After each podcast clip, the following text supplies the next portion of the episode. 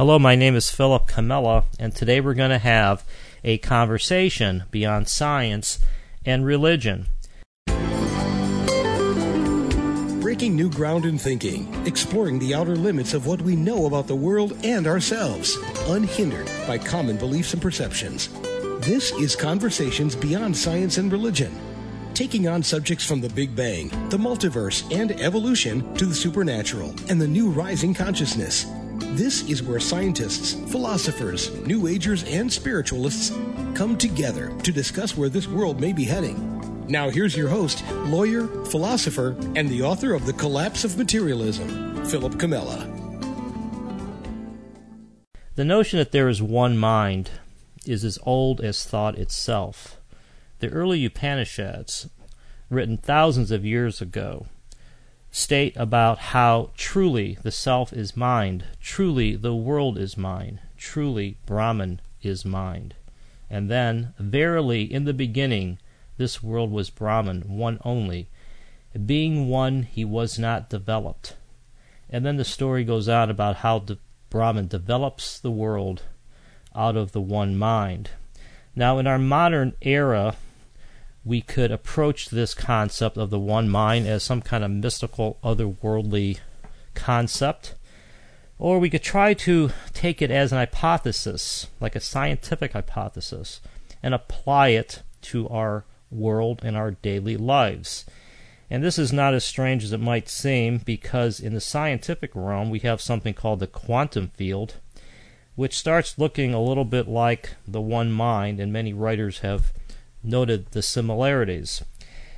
Today we're going to be speaking with somebody, Sunita Pattani, who has written a book who has applied this concept of the one mind, which she calls the transcendent mind, to psychotherapy, to emotional health.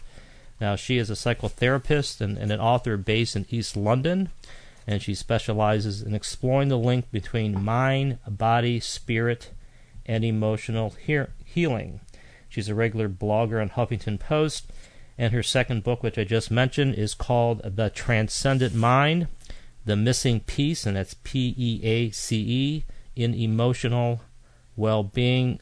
Sunita, it's great having you. Welcome to the show. Thank you, Philip. It's great being here, so thank you for having me. And I want to make sure everyone's aware that Sunita was kind enough to have me on her radio show about a year or so ago. And uh, it's always nice to know that there's there's uh, more than one person going down this road. But let's talk about let's talk about your book for a second here. What led you to this concept of the transcendent mind, Sunita? Well, actually, it started off, Philip, when I uh, qualified as a psychotherapist. I what basically happened was that I was seeing clients, and what I was realizing was that the traditional therapeutic, psychotherapeutic techniques um, were not necessarily successful a lot of the time. Um, and then, of course, I'd have clients sometimes that would come in with no major issue going on, but they just felt a sense of emptiness um, or a void within. And, you know, really as I started to, to just really look at this field in more detail, the question that I started to ask myself was, well, who am I? You know, I mean, it don't. It's not so much about the clients; it's who am I? And if I don't know who I am at the very core, how can I possibly go on and help other people? And that's really when I started to look outside of the box, so to speak, um, and go further than just traditional psychology, and really have a look at um, you know, what else was out there. And of course, Philip, you know, the, the key thing is that I'm not the first person in psychology, obviously, to, to, to come up with this concept. You know, we have like Jung, for example, the collective unconscious. Um, we have Maslow, who is known quite often for his peak experiences. But what a lot of people don't know is that peak experiences were first termed mystical experiences. So this idea that there's a, a grander being, or you know, we're connected to something deeper, um, it, it it goes it goes far back. Yeah. Yeah. Well, I think what's what's happening here is that we're starting to realize that a lot of these sort of old mystical ideas are actually real, and we're trying to put them in modern language so that people could wrap their their arms around them and so that they could bring them into their lives and i think that that's something you do well in your book because yeah there are so many other allusions to the one mind. But the way you put it which is that in order to really heal ourselves and, and I and, and we don't really mean here spiritual healing. I think you mean you mean physical healing as well. Yeah. that we have to understand who we are and if we are really part of the one mind or a transcendent mind and we're not uh, realizing that then that can't be a good thing for our health is is that sort of the way you're you're approaching this Absolutely. You know, again, it really comes down to that question well, who are we? You know, that if we only know part of the story um, of, of who we are, then surely it's going to leave us short of tools to actually help us um, in life generally, you know, um, especially with emotional healing. So, yes, we're aware that we're a body. We know that we have a mind. Um, but then, of course, we get into the, the intangible stuff. So we start to look at the, the idea of a soul, perhaps, you know, or or God, you know, and, mm. and it's really about looking at these um, concepts. Let's let's say, not necessarily from just a spiritual perspective, where it's an idea, being that you know, yes, we have a soul, or yes, there is a greater being. But for me, it was very important to actually start looking in places that could begin to give some sort of validation. You know, that could these concepts actually be true? Because I'm quite scientific, yeah. so I'm quite, you know, I'm, I, I do tend to question everything because I like to make sure that, you know, I've got, I've got a well-rounded sort of idea of what's going on. Um, and that's really, you know, I'm sure you've read in the book when I started to have a look at near-death experiences and of course, what I didn't realize at the time was that actually near-death experiences are an academic field of study. You know, yeah. there have been, um, of course, studies published in peer-reviewed journals, and I, I wasn't aware of this. So for me, it was very, very interesting to listen to stories um, about people that have had such experiences and, and you know, almost come face to face with God, so to speak. Uh, what do near-death experiences tell us about the transcendent mind, Sunita? Well, it appears, Philip, that you know, and, and again, I'm very um, honest and open when I say this. That the truth of the matter is, is that the book that I've written, I've written from sort of looking at near-death experiences, um, the quantum side, parapsychology. But I think the truth of the matter is that we never really, well, certainly from where I'm standing from, I don't know to the T exactly what the truth is. Right. You know, I think unless somebody's had that subjective experience, um, they're able to stand uh, in a place and say that, okay, this is the experience that I have had. So that's the first thing that I say to people that, look, keep an open mind and see how you feel about the material. But the way that I felt about it and, and what I learned from near death experiences with regard to the transcendent mind was that, you know, people were having these experiences, Philip, where they were meeting deceased loved loved ones, or they were having encounters with encounters with um, divine beings, um, Jesus figure like figures, um, you know, other spiritual figures, and some people, even God, you know, would say that I've had an encounter with with God. And the interesting thing about this, Philip, is not so much just the encounter, but actually it's how it changed the person when the person came back to the you know earthly realm so to speak. Yeah. they would be kinder more compassionate. They weren't afraid of death. The outlook to life was completely different. Um, they didn't take life so seriously anymore you know? Yeah. um, and when i looked at the outcome of what these people were experiencing I thought, well, isn't that interesting? Because is that not what we try to achieve when we look at psychotherapy? That actually, when a person comes in for psychotherapy, that is exactly the, the, the, the end product that we're heading for. That you come in for therapy because you're looking for a sense of inner peace, right?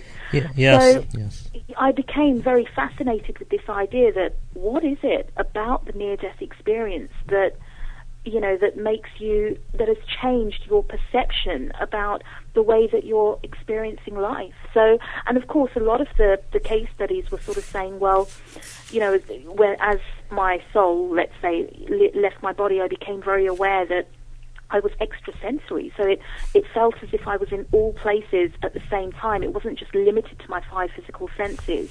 um, I felt as if there was a deep connection to to everything else around me. You know, so Yeah, yes. and I think just reading this material and really looking at a vast range of cases, that was enough for me on a personal level, Philip, to actually experience um, a shift in consciousness.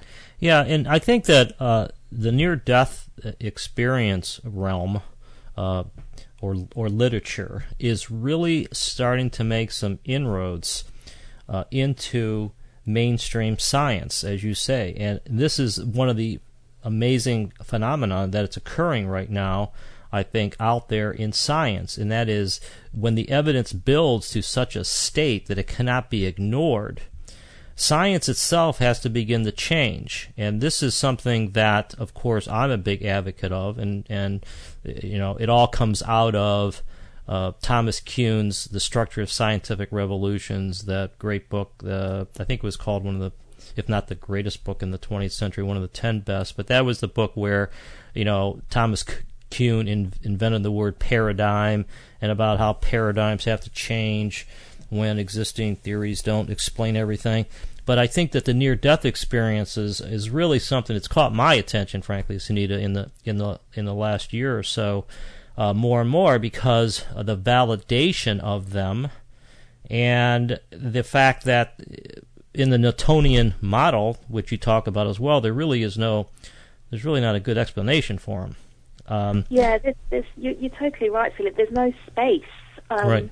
And you know, it's it's interesting, um, and, and I, I'm, I'm glad we're having this conversation actually, because I haven't had this conversation with many people. That what was really interesting was that when I was researching near-death experiences, um, it was very, very interesting looking at almost like the proponents for near-death experiences and the skeptics, um, you know, for, for near-death experiences. And it's it's so interesting because with the Newtonian model, it's I don't think it's very inclusive, so to speak. Right. Um, and you know, one of the major arguments with near-death experiences is that, well, a lot of people will say, well, you know, they're uh, hallucinations perhaps, um, or as you're dying, we don't know what's happening in the brain, so it could just be a brain phenomena that you're you're experiencing. Um, and of course, what we know is that when a person dies, clinically dies, the heart stops beating. Within sort of, I think it's a range of about 10 to 30 seconds, the blood flow to the brain stops. Um, and of course, if you have no blood flow to the brain, and if the brain stops functioning, then the question is, well, how is it that a person is able to come back and actually recall accurately what's happened in the space that they've been clinically dead? Right. Um, and then it's been verified correct by the medical staff, let's say, that has been in the room, you know? yes. Um, and what was really interesting for me was that the arguments that the skeptics put forward. Now, I make very clear, Philip, when I say that I'm not saying that skeptical arguments are not valid because I do actually think that there is a place for everything, you know. So it's not so much about, well, you're wrong and we're right, but it's a case of, well, actually, you know, you may have a point in some cases that actually some people may be hallucinating, perhaps, you know, um, and, and we don't we don't know that. But my point also is that we have cases that we just cannot there's no other explanation for, you know, and I talk about these in the book.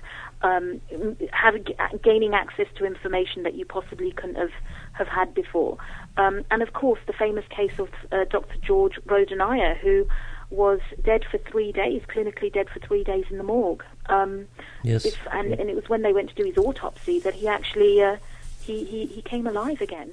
Yeah, so yeah, yeah. You look at cases like this and you think, how does that even happen? Yeah, and I thi- the Newtonian model. Yeah, yeah, exactly. And and for those who are, you know, the sharp distinction here between the Newtonian mo- model and the what we're talking about, this near-death experience, there's a very sharp distinction, and I think this illustrates it, which is that we we really modern science is following the, the Newtonian model, which means that we are only our bodies, we are only dust, we are only particles, and when that body dies, that's it kaput. There is nothing else. There is no afterlife.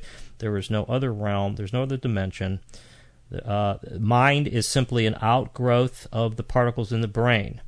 And what what we're saying here, and if you actually do the research, uh, and you mentioned P.M. Atwater, who I had on my show a couple months ago, who's who's very very good researcher, and one of the top world's world's top researchers in near death experiences, is that you point out, Sunita, that there are cases where the brain is dead, uh, everything else is dead, Yeah. but but then the patient comes back and they tell about an experience they had about visualizing the medical room, the people in the room, the greeting cards that somebody was buying for them. There's just amazing, amazing stories. And I guess the other point I'll add here to show that there is something going on is that if you go to the scientific world, the, the, the neuroscientific world, and you ask them, well, what is consciousness? There's a lot of hand waving, a lot of question marks, because the question about how consciousness arises from the matter of the brain is also called the hard problem of consciousness. And if you research that, nobody really knows. Yeah. So there's mysteries on both sides. There's there's absolutely you know you- you're absolutely right in what you're saying. Um, and it's it's again it's you know it's it's an interesting concept to have a look at and, and a somewhat you know um, mind stretching concept she Yeah. says um, to have a look at. But near death experiences are definitely you know one area. Not only that Philip you know when we actually look at this is the other thing that I, I found very interesting which I'm sure you'll probably um, relate to because obviously your work you did a lot of work around um, looking at the quantum phys- physics side, didn't you, if I Yes. remember correctly Yeah. from your book? And what's really interesting is actually our research methods and the way we're actually researching certain things. And then we get into the whole question, of course, about the observer effect. You know, so Yeah. then we get into the idea of, well, there's the proponents, there's the skeptics. So even if we are trying to study this sort of stuff, um, you know, in a, using the Newtonian model, um, we have the question to be asking, well, does it actually depend on the person who's actually undertaking the research? That, you know, if you are a skeptic, do your own biases and do your own views actually affect the outcome that you're having? So it's a very delicate. Um, it's a very delicate topic to be studying, you know. Yeah, yeah, absolutely. This is Philip Comella. This is Conversations Beyond Science and Religion. I'm speaking with Sunita Pattani, the author of the new book, The Transcendent Mind, The Missing Piece in Emotional Well-Being, and we're talking about how uh, modern science itself is moving to this notion that there is more to life and more to the world than particles in motion, and that this idea of the transcendent mind is starting to gain more and more currency. Now, now one thing that that comes across here uh, from your books, Anita, and that when you were talking earlier, is that we we tend to put things in categories, it, particularly in this in this country, and and by that, uh, my example would be uh, spirituality and science. We tend to go to uh, different buildings to pursue each of those endeavors. We go to synagogues, churches, temples to, for spirituality. Maybe we go to the meditation room. Um, but then we go to someplace else to practice science, and we sort of separate the two. And I think that one thing that, that I get from your book, The Transcendent Mind, is that to be healthy, we need to incorporate these ideas into our into our daily lives. We need to be more um, holistic in in, in our in our daily lives. Now, is that is that right? Is that Yeah, I would say that's that's accurate. And you know, I think we we do sort of live in a dichotomous um, world. Um, and you know, the key. I mean, you know, here's the thing, Philip. When you look at, let's say, day and night, for example, as a dichotomy, all right? Right. We do not we do not judge nature the way that nature is for its dichotomous facets, so to speak. So day and night, um, tide in, tide out. You know, the, the way that the seasons change. We're seeing dichotomies play out all the time in nature, but we have a we have an acceptance for them. You know, we have Yes. an idea that well, we don't see you as two completely separate things. That that one is better than the other. You know, there's a place for a day and the, there's a place for for the night, and it's that sort of thinking um, that I would like to bring to the you know the idea of actually the way that we live. That science and religion, you know, you're right. We tend to categorize them, but actually they sort of come together quite nicely as well. You know, almost like um, two sides of the same coin. That rather than looking at things so rigidly and saying, well, this is science and this is religion, actually looking very closely and looking for the similarities or moving past the dichotomy, so to speak, um, in a way that we can, you know, we can work with both of them. Because ultimately, I think when you're looking at science and, and religion or spirituality, again, you know, what we're finding is this idea that, well, hang on a minute, you know, science is beginning to validate what some of the spiritual texts have said centuries and centuries ago, you know? Yes. So I don't think it's about separating the two. I actually think it's about looking for similarities and, and, and making it work in your life in such a way that you're able to incorporate it all into your life as opposed to putting it into categories as such. Yeah, and I, I think that the, one thing that um, that we have in common, and a lot of people that I interview on the show think the same way, but but I'm scientifically minded as well, and I know you are as well. And it's not as if you throw science out the window when you start opening your mind to these other dimensions of human experience. Yeah. Because I think that uh, we tend to confuse the method of science with some of the conclusions of Newtonian science. And when someone says science, it's such a heavy, meaning laden term that it, it sort of brings in all of these findings that some of which are no, I don't think are true. But if you look at science as a method, as a method of questioning, of testing, of repeatability, of objective evidence, that I'm never going to depart from that. And I, I think that that's I think that's sort of what you're saying, right? I mean, it's it's you can't. I mean, we we tend to think they can, that science and spirituality cannot coexist, but really, in my opinion, materialism and spirituality have a hard time coexisting, or naturalism, as some people would call it. Those those two have a have a difficult way, uh, time of getting together because materialism tends to rule out the spiritual.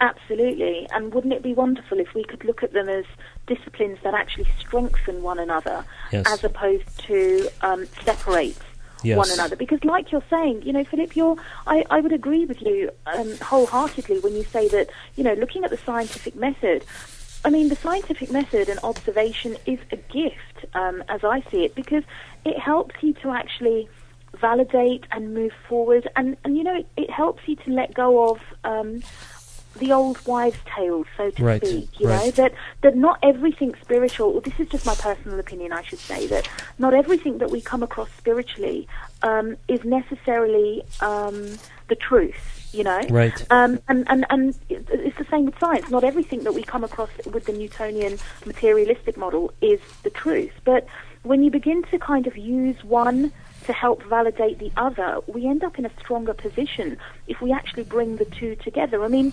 and it's you know it's not just about the um, the spirituality and the materialism in terms of science and religion. When we look at ourselves as individuals, um, you know we have the physical body, but we also have um, this subjective feeling that there's something more to us that than, than meets the eye when we have deep meditative experiences or subjective experiences such as near-death experiences.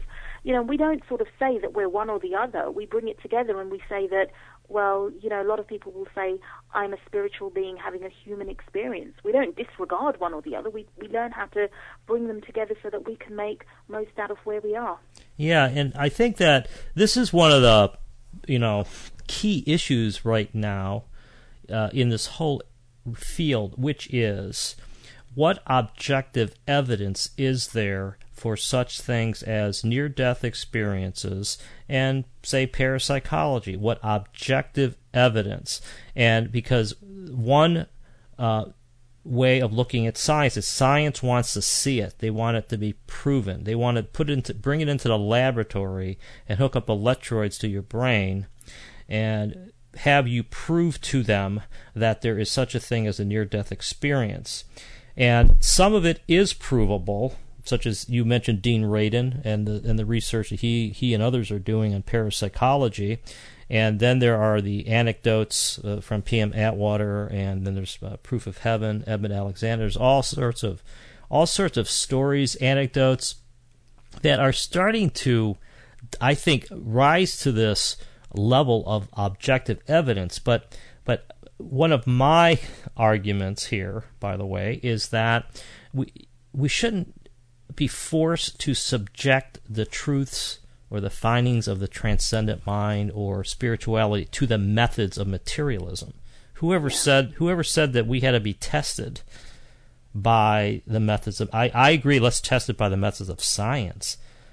But who who said that we that it's only true if it if it meets the test of materialism? It's sort of a almost a kangaroo court there. Yeah, yeah, absolutely. I absolutely agree with with with what you're saying. You know, um, yeah, it's again, it just comes down to this idea of again what you talk about with your work that science, as we know it from the materialistic perspective, it's um, quite a narrow-minded approach. Well, know? the I, I, like to I like to to now uh, move to something that's really a challenging topic that you that you cover in your book really well, and a lot of people um, get all um, sort of puzzled over this one, and and that is it, it you know how if there is one mind, then then what about the many? How can we be both an individual and part of one? And I know myself, people have come up to me and said, you know, well, I don't really feel like I'm part of one, a part of one thing. And it's yeah. so so how how do you confront that question? Well, there are a number of ways. The first thing that I would say, Philip, is that when I started to do my research, it was actually when I came across the Course in Miracles okay. that I you know, came across this concept of, well, there's one mind, and that one mind is split into lots of individual minds. Um, and, you know, that, that would be us. And when you actually put our individual minds together, we reunite and become one mind again. Um, so that was a Course in Miracles. And then I came across um, the Bhagavad Gita um, and the Upanishads and the Vedas. Um, and again, similar sort of concepts being conveyed that there was an all pervading um, consciousness. Like if you look at the Bhagavad Gita, for example, it talks about you know the the all supreme Brahma um, that manifests has different uh, manifestation facets. So you have um, Ishvara, which is the, uh, the, the Godhead, and then you have um, Prakriti, which is uh, the uh, the nature, and then you have the Jivatma, which is our individual um, selves. You know. Yeah. Um, so you see elements of this coming by. And there, there was a beautiful um, example that I'd, I'd, read about an ocean. And one of the ways, the only way that I can describe it is that, you know, if you have a big ocean, um, and you take a droplet of that ocean. Now, you can take a droplet and place it 100 miles away from the ocean, but the, the, the droplet still has it is still the water. It has the same properties, the same qualities. Um, you know, in essence, it is still the ocean. So, in that way, it is able to be individual as well as connected to the whole of the ocean.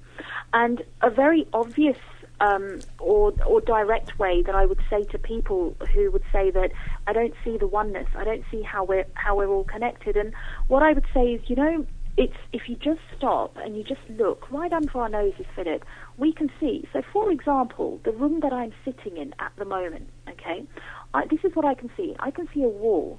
The wall is connected to a picture, um, which is on the wall. The wall is also connected to the floor. The floor is connected to a lamp. The lamp is connected to a desk. Now, the desk, although it seems as if the desk is in uh, standing in isolation, it isn't actually because the desk is connected to the air, which of course is you know some sort of a, a substance which is then connected to me. So when we actually really just look around you and you will see that e- everything is connected to something that although it appears to be separate when you really have a think about it there is no s- space in between so to speak because everything is connected to, to everything else. Do you see what i'm saying? Yes yes and i think i think that that, that puts it in very in very concrete terms. And I think you mentioned this in your book, but one of the metaphors for this is the famous uh, Edgar Mitchell um, vision of the planet Earth when he was coming back on one of the Apollo missions. and uh, the the image of the planet Earth viewed from outer space as being one one planet where everybody is con- you know everybody is connected in some way or the other. And then you have the internet which is another sort of metaphor for a web of connections. And you know it's it's it's as if it's as if um, you know the entire physical world is a metaphor for the for the uh, for the one mind, and and and I mentioned this a lot in the show, but that was really uh, Ralph Waldo Emerson who said something like nature is a metaphor of the human mind, just to show you that that we tend to be going in cycles with some of these concepts. We keep, we, yeah. we keep sort of uncovering, you know, we articulate them and say, well, I guess somebody else may have come up with the same thing, and and to me, to me that always means, well, maybe we're onto something. Um, well, you know, I think not only that, Philip. I think everybody else keeps coming up. This, this, is what I believe. You know, with the same thing because there is only one thing in existence. yeah, yeah, that's another way to look know, at it. Yeah. We're gonna eventually, but you know, the more that a person has that that deep shift in in consciousness, it's so funny because it's like, you know, a lot of the time people are expecting to really let's learn something new, but it's like you know, seriously, I mean, really depending on our levels of perception and how we are developing individually in terms of our consciousness, there's going to come a point where every single person is saying the same thing in their own unique you know um, yeah. expression i mean you know just just take a look for a minute philip i mean we, we talk about it um, you talk about it as materialism and science I bring it to psychotherapy. Some of the open hearted business people will apply the same concepts to business. And when you break it all down, that is what you're going to find that, oh, that's exactly what you're saying, but you're just using a different language because there is only one singular truth. And I think that's what I try to get across in the book that, you know, folks, we are one, learn how you operate, and just watch how your life changes. Yes, this is Philip Comella. This is Conversations Beyond Science and Religion. I'm speaking with Sunita Pattani, the author of the new book, The Transcendent Mind The Missing Piece in Emotional Well Being. And there is a point here that I think that I think you do. I don't know if anyone's done this before, which is sort of bringing bringing these concepts of the transcendent mind and the one mind into psychotherapy and using as a method of of healing. And we've talked about it a little bit, but maybe you can give us an example of how this really works, uh, maybe with one of your patients or something. I mean, what what what it really means to use this notion of transcendent mind as part as a healing technique. Okay, so that's a very good question. Now, again, the first thing that I would say is that we first of all need to understand. So I look at, um, let's say, healing. Um, before I before I use the patient as an example, I tend to look at healing that as having four elements that we need to address. Okay, right. um, and they're very uh, sort of vague isn't the word that I'm looking for, um, generic, let's say. So the first element is understanding emotional wounding. Okay, so really understanding um, h- how wounding occurs with us on a personal level. Um, the second element is understanding emotional healing. Now, here's the thing, Philip.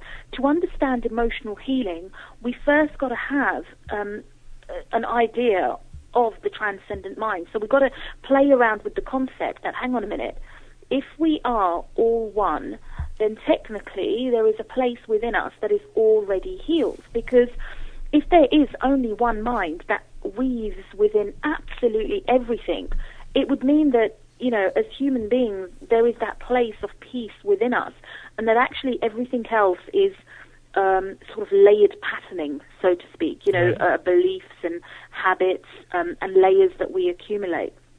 So that's understanding emotional healing. Now, the third uh, element that I talk about is the tools that we can use, and the fourth is the role of nutrition. Okay, so that's a very general overview of how I begin to bring the transcendent mind into um, healing. Now, coming back to this idea of really looking at what emotional healing is, and this is really where the transcendent mind is becomes quite pertinent because actually, what I've come to realize throughout my own practice um, is that there came a point, Philip, when I stopped looking at theory and for answers that, well, how does this work and how does this work? And actually, I started to ask myself some very, very basic questions. You know, look at your clients. How are they progressing? And, you know, it wasn't, many of them didn't have um, an instantaneous healing. So for many of them, it took time. Um, the healing was gradual. And I know that that's definitely been the case in my own personal case, that bit by bit, step by step, I've gotten better, um, you know, um, over the years. But the one thing that I learned, that I observed, I should say, with the transcendent mind was that there's a certain amount, Philip, that we can do. Okay, so let's have a look at you and I, for example. If we want to change a particular thing, um, there are certain steps that we can take. So, for example, we might find that talking to somebody helps to alleviate some of the, the energy that we're carrying. We may find that we start to change our thoughts or implement certain, again, behavior modification techniques. But then there comes a point, and this is where the transcendent mind uh, gets involved, where we can't do any more than that. We can't take a conscious concept of healing and say, right, this is how I'm going to heal, this is how long it's going to take me, and this is how it's going to happen. Okay, with every person. There may be some people that can do that, but not everybody is able to do that. So, when we look at that, what we come to realize is that there is a part within us, which is the transcendent mind, that actually comes in, I believe, and does the healing for us. Yeah. So, you know, we talk about co creation or we talk about co manifesting. Well, I like to use the term co healing, that actually we do not do all the healing. And for a vast majority of the clients that I work with, when they look back, Philip, they will say that, you know, Sunita, I can't put my finger on it. I don't know exactly when the healing has happened. But all I know is that six months have passed and I'm a different person today than who I was six months ago. So it's about this idea of there's a place for you to do, and then there's a place for you to stop, relax, and be, and trust that the healing is going to take place. I don't think there's a single person on this planet. Um, actually there may be. I shouldn't. I shouldn't ever say that there definitely isn't. Um, you know, but I, I think with the vast majority of people, nobody's actually going to be able to put their finger on it and tell you this is exactly how healing happens. This is what happens to your spirit. This is what happens in your brain. This is what happens, you know, in in your body. So there's this element of a mystery as to how we heal, and I think that's where the transcendent mind comes in. What, what's a practical example of a, of emotional wounding? Um, so a practical example would be, um, let's say, for example, somebody who has witnessed, let's say, a world war, okay, okay. and they've witnessed a lot of killing um, and some detrimental circumstances, and it almost leaves. It's as if the psyche can't deal with um, quickly enough the effects of what the person has witnessed. So this creates an emotional wound that we carry around within us, you know, and this can then manifest later on as post-traumatic stress disorder, let's Right. say. Or if we bring it back to, you know, a simpler example, it may just be that as a child, um, you know, if you were teased uh, for being overweight, let's say, and you, you're hearing the same message over and over, it creates a wound within us, an emotional wound, I which see. you know needs healing because it needs correcting and it needs accepting um, because it isn't the truth necessarily. You know, it wounds us to the very core and Yeah. it shapes our very belief system and Yeah. our perception. Yeah, that that's that's good. And so, is this is this the intention and allowing it, it, it, that that you talk about? In, in other words, Absolutely. In other words, there's not necessarily a direct line to to the healing process. It's not as if you take a pill and it will cure the wound, the emotional wound. There, it's not like a magic bullet, right? No, No, it's it's more like it's more like get it out of your system, express it, and and then sort of let the universe work for you, kind of thing. That's right. Right. Again, it comes back to this idea, Philip, of happening in layers. You know, I can't tell you the number of clients that I've worked with um, that again, you know, the, the people come in and it's like I'm I'm in really bad pain emotionally. Um, I need some help, and I just need to heal now. I can't cope with the anxiety. And the first thing I'll say to someone is, look, there are many different modes of uh, healing modalities out there, but the way that I work, um, I tend to work very much try you know try to facilitate or help the person facilitate a deeper level of healing, which I'll come on to in a moment. And I'll say to them, look, this is going to take time because you know when we when I stand back, when I look we are on a on a journey throughout life that throughout life we don't really stop learning and healing as we're moving along life you know right um, so it is a case of that it's having the in- intention that okay i want to heal.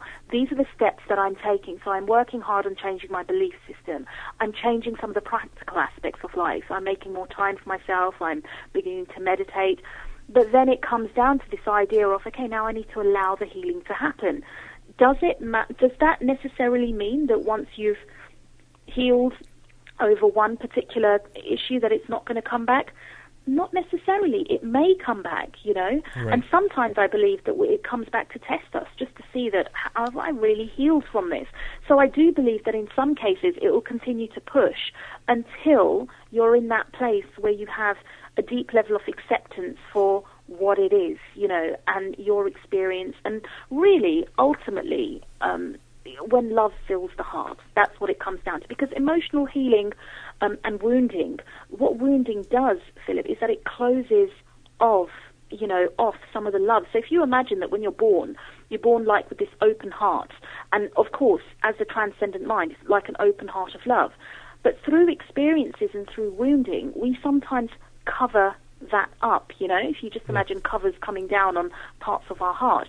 And then as we start to work through those covers and, and that wounding, we, you know, begin to um, uh, express who we really are, which is a loving character. Yes, we have boundaries, but, you know, we're able to, we're coming from more of a loving, compassionate place for both ourselves and for others. Is this, is this, is there a relationship between um, this approach and prayer? Or meditation? I mean, is there? It sounds it sounds like there's some overlap. Absolutely, um, it, there is, and again, it comes down to what we were talking about before. That Right. you know, meditation and prayer is perhaps a different set of words or a different language to describe, um, you know, what it is that we're we're looking at in psychotherapy. So again, coming back to that idea of labels um, or separation that we were talking about. Well, this is uh, psychotherapy, um, this is religion, and this is prayer, and this is meditation. But actually, in truth, when you put it together, you know, you will begin to realize that they're all tools. They're all tools that are working on uh, to, to achieve the same end result. You know, and more and more as well, Philip, you're seeing, you know, meditative techniques, relaxation, breathing, centering yourself, you know, taken from uh, Zen practices. And I think a lot of um, religions have some form of meditation or prayer, let's say, uh, contemplative practice, and we're beginning to really bring that into to psychotherapy because ultimately it's the same thing that works. Coming back to that same thing again. Yeah, and what's and what's so uh, I think beautiful about this is that viewed from one perspective, it's we're sort of putting a scientific principle behind why things like meditation or prayer works, and the scientific principle being what I started the show with, which is that we are part of one transcendent mind. And if you start off with that as being as the scientific principle, we start giving ourselves a reason why this works. Exactly. Right. And that's my that's my point exactly in the book that Yeah. we can't heal ourselves if we don't know the truth of who we are. And you're, you've you've put that so beautifully, Philip. That can you imagine if we trained our generation of today? Now, I'm not taking it from just like you're saying, not from a spiritual perspective. Let's take it from um, you know a non-spiritual or a non-denominational perspective and the scientific principle of here are the studies here are studies to show that the effect that prayer has um, the effect that meditation has on the body now and, and obviously that there seems to be this idea that there's one field that connects everything. Let's use that as our foundation. Now, can you imagine if we started to view life from this perspective, Philip? This is what it would look like. I would look at you and I would say, okay, I don't agree with everything that you're saying, but deep down, there are studies to show that, you know, it looks like we're connected. So I'm just going to accept you for who you are. Um, it would be easier for us to show uh, love, compassion, kindness. And of course, you know, when we come across cases like extreme cases where I've worked with people who have had family members murdered, let's say, and they can't find it in their hearts to forgive, but they understand that by holding on to the resentment, it's it's literally killing them. Right. So they've got to find some way to, you know, this idea of forgiveness isn't about by forgiving you, I'm saying that it's okay what you're doing. This is not what we're saying. By forgiving, what we're actually saying is that I need to let go. I need to allow you out of my mind, my psyche, because if I don't, the resentment is going to have a negative effect on me. And it's about looking at the other person and saying, you know, your behavior is not conducive at all. It is not a, it's not a, not a nice behavior.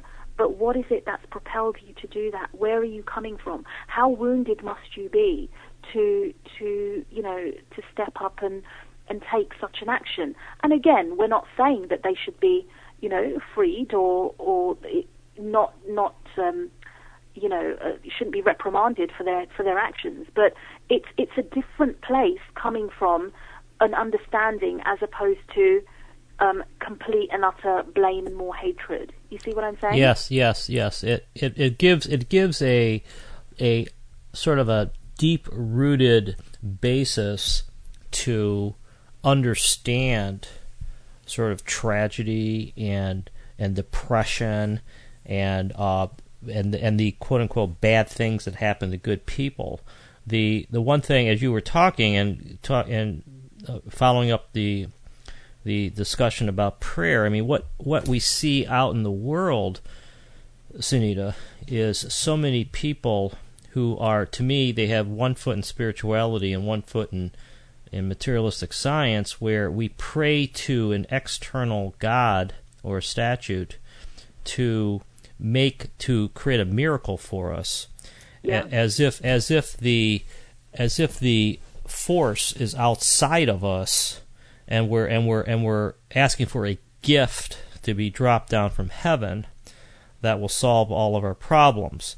And to me, that sounds again like a metaphor, in my opinion. But what what you're saying, and I completely agree with you, by the way, is that if the if the if the power is within us, the force is within us, then that it's a, it's a matter of us coming to understand that we are part of this this substratum, this this foundation of of mental energy, or or I I recently called it the energy of being, that is the source of healing because it's also the source of the world, and so and so it, it you know it's yeah, a, you've got it. And you know what I would say to add to that, you know, it's it, I used to, I spent a long time, you know, Philip, saying that um, exactly what you're saying. That okay, so the transcendent mind is within us, um, and but then one day I kind of realised that actually, I think we are within the transcendent mind. There is the transcendent yeah. mind, yeah. know, which is what you're saying. Yeah.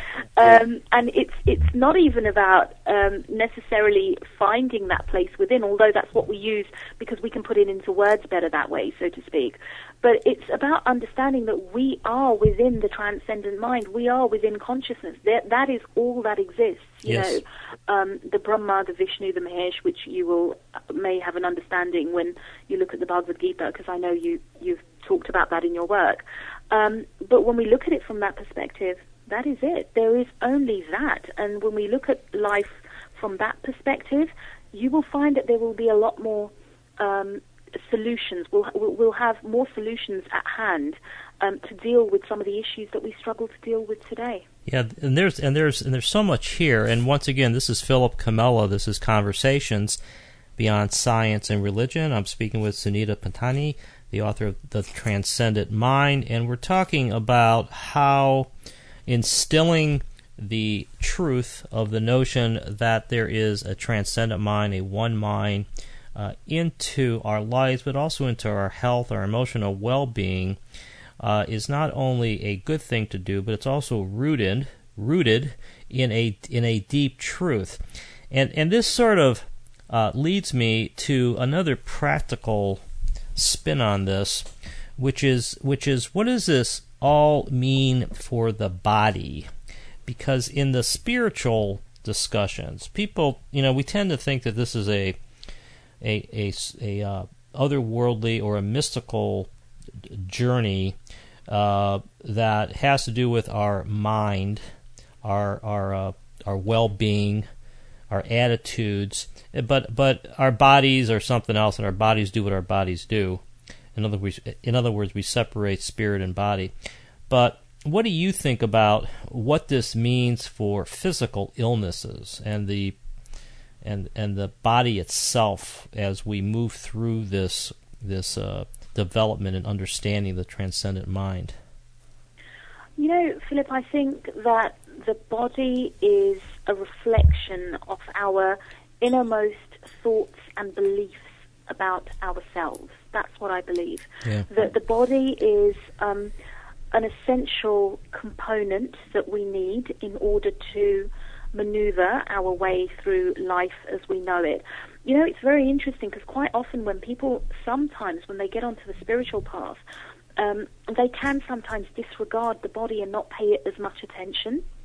Um, and from my personal perspective, I think that um, the body is the vehicle, you know, that we are using to navigate our way um, on through this earthly experience that we're having.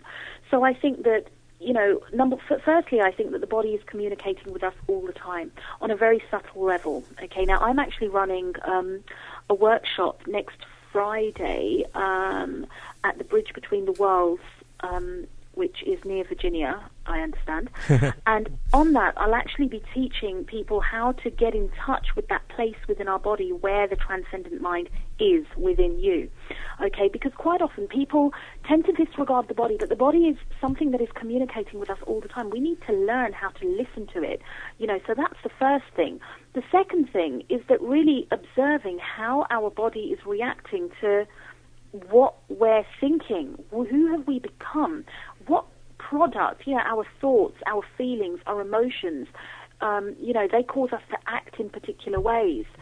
We know we know that when somebody is stressed out, it has an impact on their physical health. For example, I mean that's a well accepted fact now, right? Right. Um, you know, so when we really tend to look very closely at you know your thoughts, feelings, emotions, all of these things have an impact on your body, and your body is not something, you know, especially with with the whole body image thing that we've had going on in the right. last few decades. A lot of people um, that I've worked with in my practice have body image issues. I don't like the way my body is. I'm trying to make my body thinner or healthier, or you know, I mean, healthy is okay, but you know, trying to fit a particular um, uh, frame, let's say, of, of what we're supposed to look like. But, you know, not everybody's body's supposed to look the same, Philip. And it's about really looking and listening to what is my body saying to me? What does it need? Does it need healthful food? Does it need to be moved? You know, am I putting my body through too much? Is my job too stressful? All of these things, all of, you know, the body is right at the, I wouldn't say right at the end, but when you look at the cycle from the transcendent mind to the individual soul, to the individual mind, and then to the body, it's a chain reaction and it's all connected. So the body is, you know, a manifestation of our innermost um, beliefs. Yeah. I, I think that's beautiful, uh, Sunita, and I and I for one completely agree. And I think that you know this is the kind of thing that uh, is can be tested in a, in a very interesting way. You know, I every every day during the week I have a walk from a train station to my to my office downtown, and just just looking at people, their facial expressions, who they are, is is is really or their body really is a reflection of who they are. It, it's sort of like even if you just take that as an hypothesis and you say, well, let's see if this is true. It it really, I mean we know that when people are happy or sad, that there's facial expressions that correlate with happiness, sadness, anger, joy, love, etc., etc. But Yeah. what if that truth is is is goes all the way down? In other words, it reflects their stress levels, their beliefs, their their uh, their their limitations, their self-imposed restrictions, uh, their culture, you know, everything. It, really is. it's it's it's a beautiful way. I think it's a great way to think in in some ways, and and this is a deep topic right here. So, and we're not going to have time to unwrap it all, but it to me it shows that we are responsible for who we are, and Yeah. that too many of us sort of think that well, I am the way I am. I don't have any control over this. I I uh, you know um, my body does what my body does, but to me, I think it's healthier to imagine that you do have control. And maybe we don't have complete control because who knows what the transcendent mind is up to. But but it's to me it's a very healthy way. It's also more uplifting and promising. It says that you know I can as I improve my inner self, I improve my outer self. Absolutely, absolutely, Philip. And you know, again, what you're saying is absolutely right. That you know, I would say that we might not have complete control about over what the outcome is, but we do have. We are empowered. We do have a responsibility, and we have. Um, the power within to at least take the steps, you know, listen to what our bodies are saying and, and respond respond appropriately. You know, we have that. So yeah. Yeah, I think it's it, it's it's also as I said, it's a very um, kind of a uplifting approach. And just and just one more little thing here. You talk about time and the healing benefits of time. And you know, there is that saying, I mean you, you, you put a different spin on it, but there's a saying about time heals all wounds. And Yeah. and so why don't you just say a couple of things about where time fits into this? I think um, you know it comes down to that that age-old saying, doesn't it? That time is the greatest healer. Yeah. Um, and sometimes I think there's a, there's a, you know you, you've just got to have the faith, faith, Philip, and the trust that you know there's a timing. We do not have. We are not in complete control of the way that we function. That again, it, you know, it's just tying everything together. There are certain things that we can do. There are practices that we can we can participate in that we can hope will produce very good outcomes for us. But then there comes a point where you just need to let go and let time do its thing. You know, um, it's the idea that you know you don't know when the healing is going to happen. Some people see this with creativity. You know, they have like aha moments. Yeah, Yeah, yeah. we don't we don't know when that is going to happen. So Yeah. at the same time, it's paradoxical.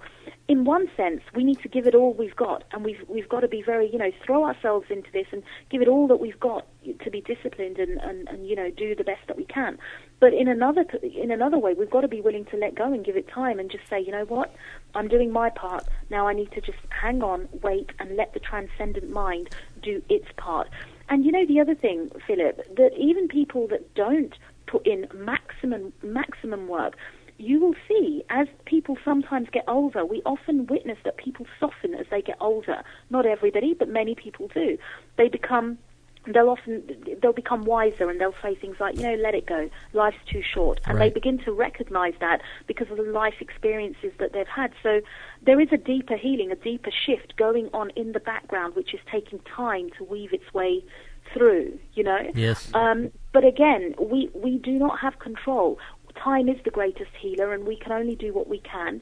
And just, you know, again, wait for the magic to happen. Yeah, it's sort of like uh, many of us grow impatient. You know, we Yeah. ask, we want, we, we ask for the perfect mate, and we want uh, him or her to be delivered tomorrow, and Yeah. or we ask for the best, you know, a new job, and we want it to happen. And it's sort of to me, and, and this is something you're exactly right. Over time, you start figuring out, well, this is a this is a very intricate storyline and things don't happen immediately because if they happen immediately we would be in a state of chaos it Yeah. it's sort of like the desires have to weave themselves through this long story and that's where time comes in and also it's where patience comes in and speaking of patience uh, or time, we've run out of time, um, and uh, this went by very fast. Um, and you know, I want to again uh, tell everybody that this book, The Transcendent Mind, that Sunita's written here, it's it's a really uh, sort of accessible uh, entry to a lot of these old concepts, but she puts it in a way that I think that most people will be able to to understand and and also to um, to bring into their lives. Now, wanted to just say a couple of things, uh, Sunita, about what you're up to. I know you're uh, in this country doing some workshops, etc. But how, if people want to know more about you and your schedule and how to get in touch with you, what what should they do? Um, they can check out the website, which is www.sunita. That's S-U-N-I-T-A, Pattani, P-A-T-T-A-N-I dot com. Um, and if they go onto the events page, they will see um, the upcoming talks and workshops um, that I have. There is one going on on Friday, the 8th of May, um, at Bridge Between the Worlds, which I mentioned. Um, and yeah, if you enter your email also um, into the homepage there, very shortly I'm going to be sending out sort of weekly teachings, practical steps that people can can take in order to really put some of this stuff into practice. Yeah, yeah, and that's great. And and just sort of eh, you know, as I said in the beginning, we, I think what is going on here is that we are all trying to put into words, into practical modern day language, these old truths, uh, because the old truths are still true, and it's it's a function of bringing them up to date and and, into terminology that people could appreciate is real and that has meaning to us. And so the notion of transcendent mind, whether we call it the, the transcendent mind, the one mind, uh, the divine being, all these all these concepts are pointing towards one thing, which is which is that there is more to life than meets the eye. There is, uh, it looks to be the case that there is one underlying spirit, one underlying mind to what we call the world. This is Philip Comella. This is Conversations Beyond Science and Religion. Sunita, it's always a pleasure talking to you. I wish you the best of luck, and we'll see you next week. Thank you for listening. You've been listening to Conversations Beyond Science and Religion, hosted by Philip Comella. To find out more about Philip and his book, The Collapse of Materialism, visit thecollapseofmaterialism.com.